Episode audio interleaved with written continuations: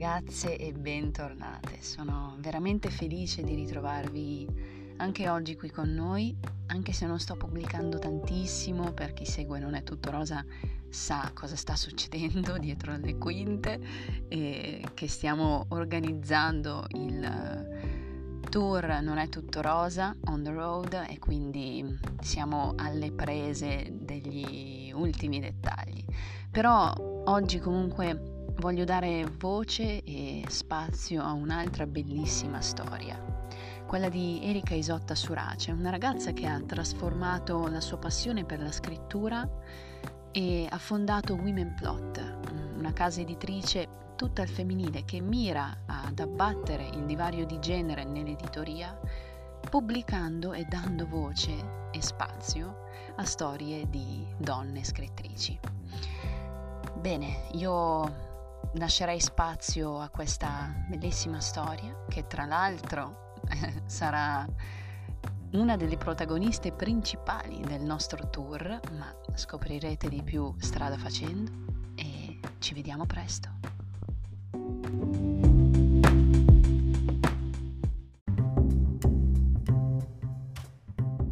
Ciao Erika! Ciao Paolina, come stai? Bene, bene, tutto bene come sempre presissima da mille cose, mille pensieri, stressata ma molto felice, soprattutto molto felice di averti qui con noi oggi. Tu come Grazie. stai?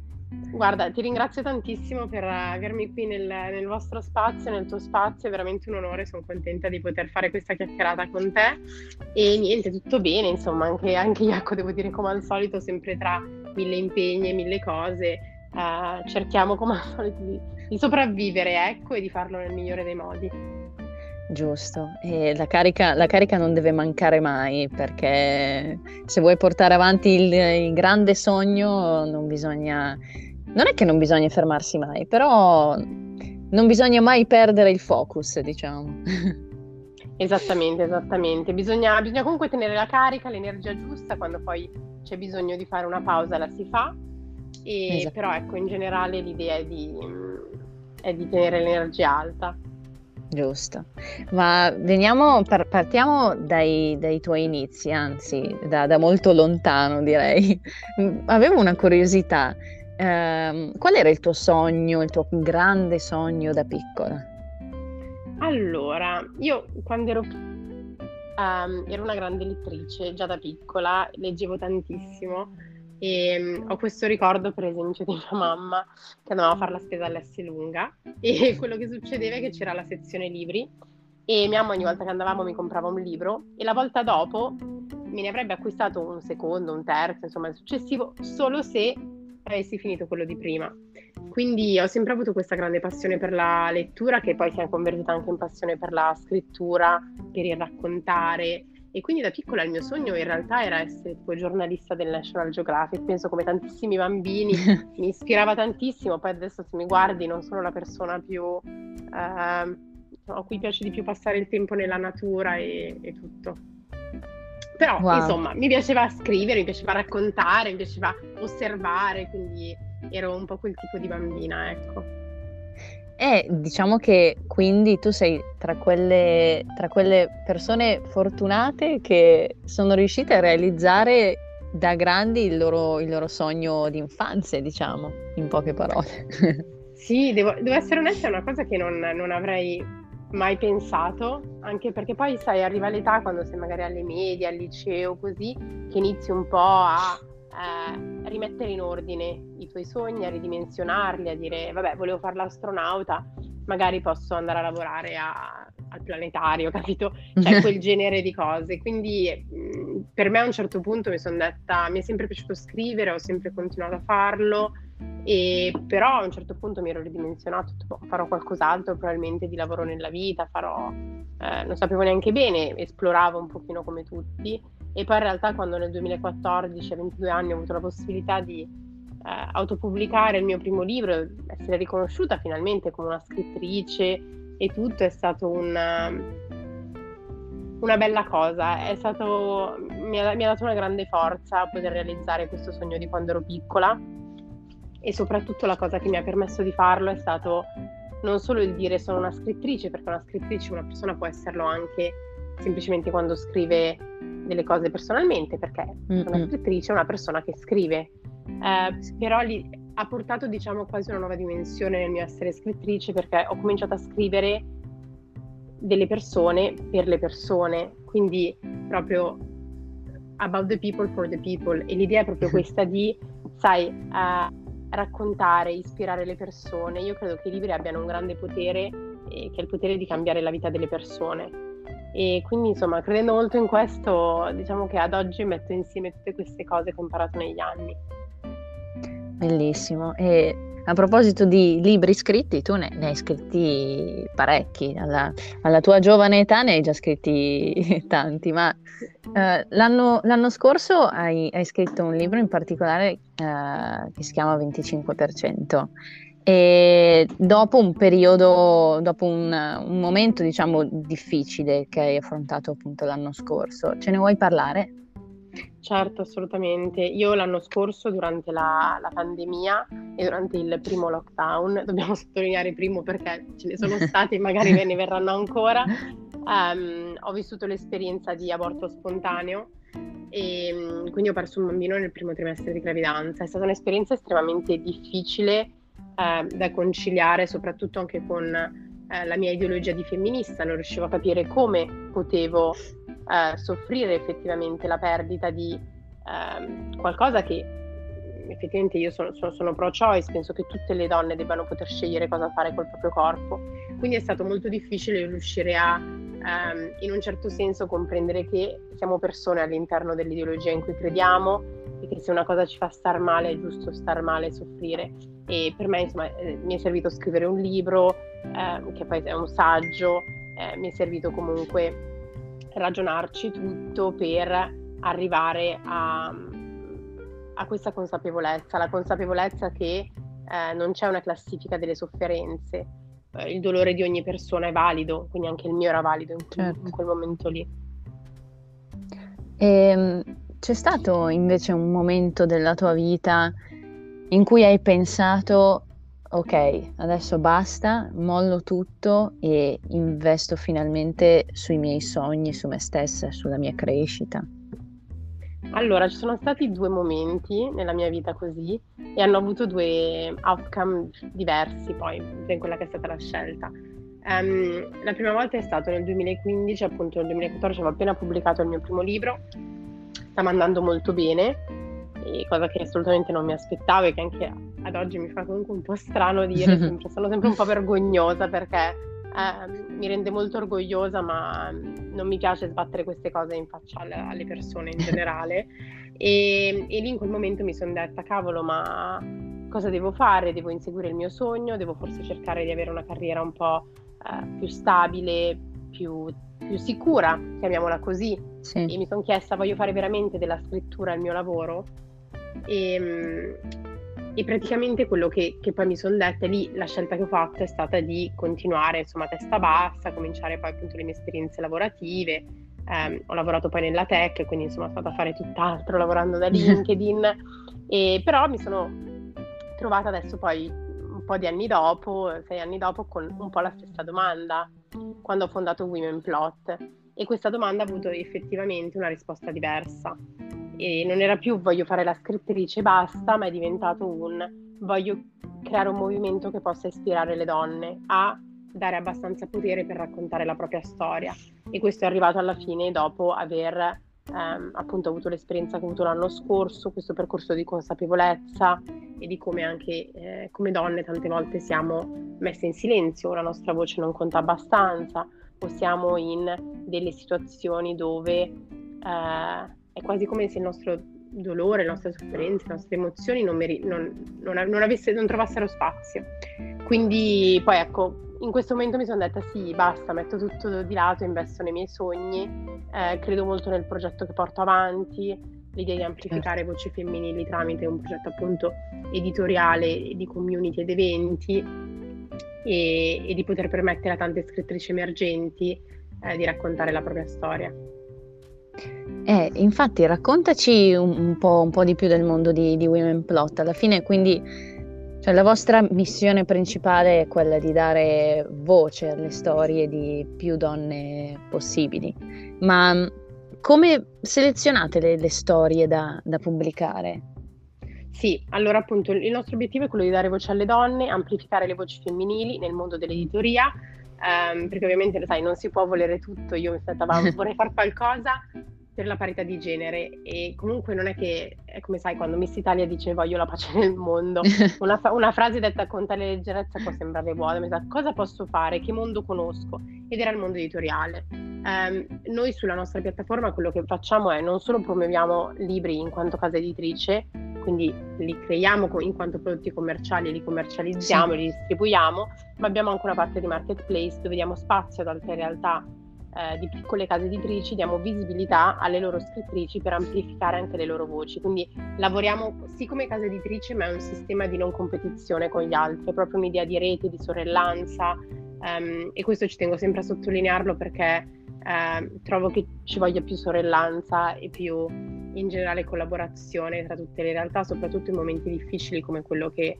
abbiamo passato tutti negli ultimi due anni l'ultimo anno e mezzo.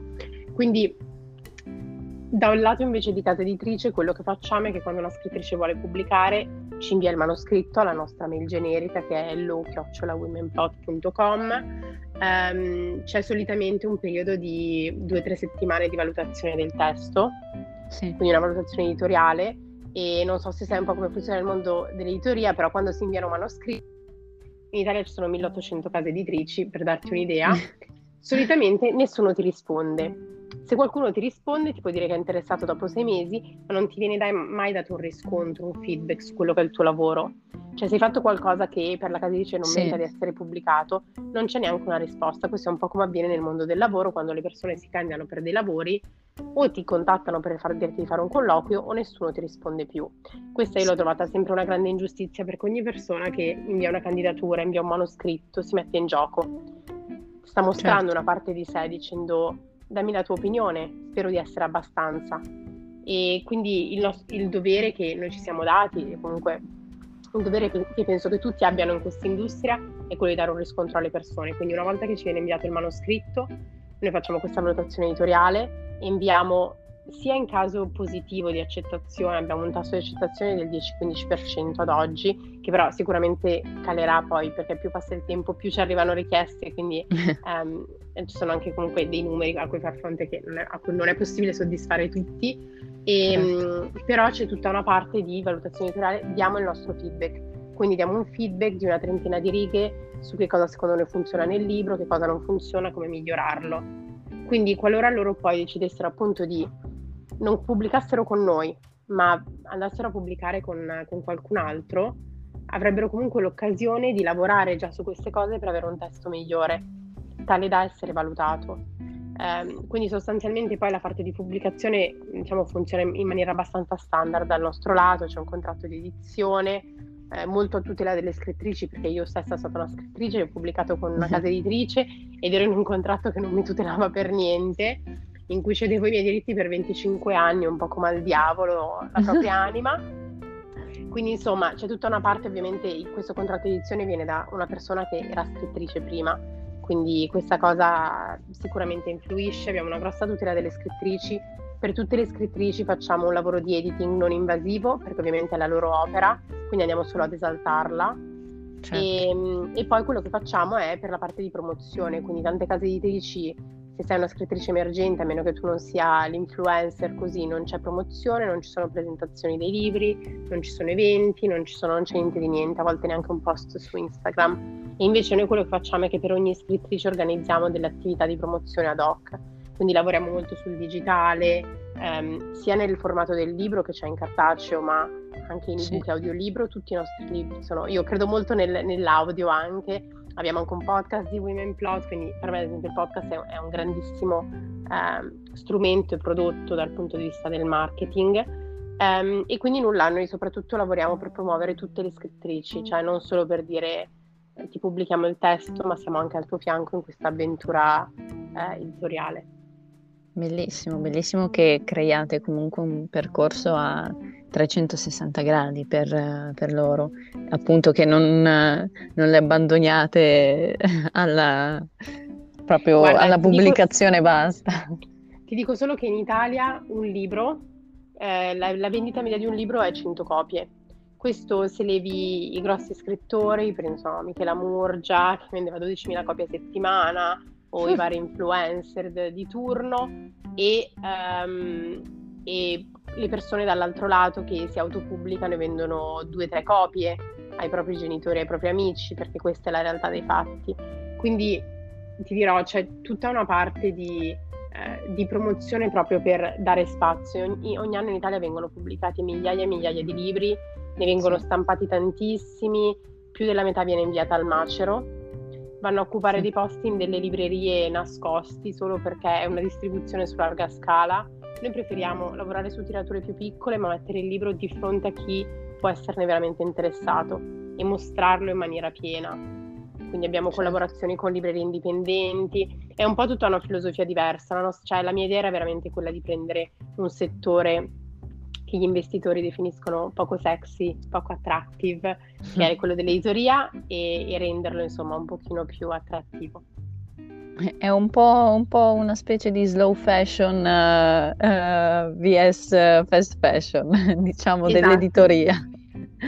E esatto, assolutamente. Quali, quali sono quindi le difficoltà maggiori da affrontare nel mondo dell'editoria? Allora, sicuramente c'è tanto rumore, perché ci sono tante case editrici, ci sono tante case editrici piccole che tirano fuori pochi titoli l'anno e quindi si fa fatica a sopravvivere tra piccoli, eh, si rischia di cannibalizzare il mercato, c'è, sì è difficile, quindi per questo il nostro obiettivo non è neanche di posizionarci come, come casa editrice, cioè noi una, abbiamo una parte di casa editrice, ma è una parte dell'azienda, non è, non è, il tutto, ci sono anche eventi, organizziamo reading retreat, quindi sicuramente la parte più, più difficile è stata capire, ok, come ci differenziamo, che cosa ci rende diversi, su che cosa investiamo, e perché non avevo voglia solo di fare un'altra casa editrice che deve chiudere dopo due o tre anni in Italia, come ce ne sono tante per poi riaprire sotto nuovi nomi, eccetera, eccetera. E il mercato editoriale italiano è, ehm, è quasi un monopolio, oligopolio di pochi, certo. ehm, dove però comunque non c'è l'esperienza personale. Ieri sono andata a visitare una libreria in provincia di Milano, a Bresso, che mm-hmm. si chiama La Sartoria Letteraria, e ho parlato con questa libraia che mi ha raccontato come ehm, l'esperienza di comprare un libro non è come andare al supermercato, come avviene per esempio in delle catene, ma come scegliamo i libri di solito? Perché ce li ha consigliati qualcuno? Perché ne abbiamo sentito parlare? Perché qualcosa ci è piaciuto, allora vogliamo indagare più su uno specifico genere, su uno specifico tipo. E mm, quindi l'idea è proprio questa, le metto, guarda, noi cerchiamo di consigliare dei libri che siano cuciti addosso a ciò che le persone desiderano leggere. E, e, il lavoro che vogliamo fare noi in un certo senso è anche questo, quindi andare a lavorare più, eh, ovviamente sempre con, nella mission diciamo di amplificare voci femminili, di farlo in modo più digitale, più nuovo, più fresco, ehm, sfruttando al massimo tutte quelle che sono le tecnologie. Abbiamo anche una piattaforma di community dove le persone possono partecipare a dei book club. Ehm, leggere eh, delle, delle, interviste, connettersi, trov- conoscere altre, altre persone all'interno certo. della nostra community e abbiamo tutta una parte di contenuti per educare, per far conoscere le scrittrici, perché forse questo dovremmo vedere più profili di scrittrici, per esempio su Instagram. Se vai in generale a cercare i profili di varie scrittrici, hanno tutte, non so, 2000, magari 3000 follower, quando poi hanno un contenuto così grande ma non c'è un, un grosso lavoro di personal branding e così, quindi noi lavoriamo anche su questa parte qua e quindi sicuramente c'è un focus nel digitale, negli eventi, nell'education e nella parte di casa editrice, ecco. Bellissimo, wow, che, che, lavorone, che lavorone tanto di cappello, veramente. Soprattutto perché siamo fuori da tipo da sei mesi, sette mesi, quindi insomma eh, devo dire che abbiamo già una decina di titoli fuori, una quindicina ad oggi forse, e entro la fine dell'anno avremo una trentina di scrittrici pubblicate. Se conti che un micro editore pubblica nove titoli all'anno, noi siamo già ben oltre, quindi abbiamo fatto un po' un'accelerazione in questa fase. Grandissime, veramente, veramente è un, be- è un, bellissimo progetto perché appunto non, non, lasciate le scrittrici diciamo in balia de- degli eventi ma le seguite e le aiutate proprio nel, nel, loro percorso di crescita quindi questa è appunto il, la, la, caratteristica che vi differenzia come dicevi tu prima no? Sì. E, ehm, quali sono un paio di consigli che daresti a giovani scrittrici che si vogliono lanciare nel mondo dell'editoria? Allora, um, sicuramente è leggere tanto. Alle persone dire, ma non consigli di scrivere? No, prima di tutto consiglio di leggere perché le persone che scrivono i testi più belli che vediamo, quelli meglio scritti e tutto, sono persone che leggono tanto, in linea di massima. Eh. Quindi io dico, soprattutto se vuoi scrivere, a meno che cioè, ti devi buttare su qualcosa che conosci e se non hai mai scritto per esempio science fiction, fantasy, uh, se, non è, se, non l'hai mai letto, come fai a scriverne? Quindi sicuramente interessarsi molto anche sul genere in cui si vuole scrivere. Io prima certo. di... Mio, io ho scritto sempre narrativa, prima nei miei primi libri, l'ultimo è un saggio e è stata un po' l'esemplificazione del, del, del, dell'attenzione che ho, che, ho, che ho dato ai saggi negli ultimi anni ho cominciato a leggere molti più saggi, adesso è il mio genere preferito, poi magari domani cambierà di nuovo. Quindi la lettura e soprattutto conoscere bene il genere, cercare di portare qualcosa di nuovo, perché è vero che non è mai stato fatto da te, però se è già stato fatto ci vuole quel qualcosa che lo renda differente. E ehm, quindi secondo me questa parte è molto importante, delle volte leggiamo, ehm, leggiamo dei testi che eh, sembrano una trama un po' scopiazzata da altre cose. Sì. E, mm, quindi ovviamente è normale prendere ispirazione, penso che tutti lo facciamo, anche eh, tutti i lavori di contenuto dove c'è da produrre contenuto prendiamo ispirazione da altro, però bisogna renderlo proprio sicuramente. Quindi per esempio io i, i consigli che potrei dare a scrittrici italiane è eh, i romanzi, i racconti che stiamo pubblicando eh, sono soprattutto ambientati in delle regioni, quindi c'è una forte presenza della storia regionale. In Italia abbiamo una diversità sicuramente, che è anche una grande fonte di ricchezza secondo me. Quindi adesso abbiamo in mano dei bellissimi romanzi che toccano la Sardegna, mm. il Trentino, un po' queste periferie italiane, ehm, proprio perché la cultura è talmente propria e ci sono parole in lingue diverse, è, ehm, sì. è una grande ricchezza, quindi io a tutte le persone consiglierei di indagare su quelli che sono i personaggi che eh, hanno vissuto nella loro infanzia, crescendo, eh, e cercare di raccontare di loro. Un altro consiglio che è un pochino più commerciale è se volete scrivere non è detto che debba essere un libro. E questa cosa mm. è una delle cose più importanti che mi è stata detta un po' di tempo fa. E libri ce ne mm. sono tanti, tutti vogliamo essere scrittori solo un po' per lo status, per ah, ho scritto libri. E, ehm, invece, secondo me, c'è tutta una parte di dire: vuoi scrivere perché ti piace scrivere? Forse non deve essere un libro, non cercare di mettere tutto quel tempo in qualcosa che magari non non è un prodotto commerciale, non è adatto perché alla fine un libro che deve essere pubblicato deve essere anche commercialmente adatto. Ci sono tantissimi sì. concorsi letterari, quindi basta fare, cercare su Google concorsi letterari, che a volte hanno anche dei premi in denaro, quindi ti permettono di guadagnare a volte molto più di quanto si guadagna vendendo libri, che non è appunto una, una, delle, una delle, industrie più, più, profitable, mettiamola così. E, ehm, dove ti danno un tema, ti dicono guarda per esempio il tema è, non so, eh, la sorellanza e tu scrivi uno, dicono scrivere un racconto, non so, sotto le 5.000 parole o qualcosa di questo tipo. Quindi ci sono dei concorsi a tema, dei concorsi liberi, a tema libero, quindi secondo me questa è una bellissima opportunità, soprattutto anche per esercitarsi nella scrittura. Magari prima Beh. di dire scrivo un libro, se non hai mai scritto niente prima, può essere utile fare un esercizio di questo tipo. Quindi niente, questi sono i miei due consigli. Molta lettura, conoscere il genere, tutto, un po' tutto insieme, e concorsi. Bene. Wow, che bella chiacchierata Erika, veramente sono felicissima di, di averti avuta qui con noi perché la tua esperienza è un'esperienza ricchissima, piena di spunti, piena di riflessioni e soprattutto di diversi insegnamenti che mh, mm, possono servire veramente a tutte, non solo a ragazze che magari vogliono buttarsi nell'editoria, ma in generale esperienze di vita che ci possono insegnare a credere nei, nei nostri sogni. Quindi grazie veramente. Grazie a te, è stato, è stato un piacere, sono come dicevo molto onorata di essere su Non è tutto rosa e ti ringrazio davvero di cuore per questo spazio, per appunto amplificare la mia voce e raccontare la mia storia, quindi grazie mille. A te, grazie mille e a presto. A speriamo, presto. Di, speriamo di incontrarci un giorno. Assolutamente. Grazie Erika, un abbraccio.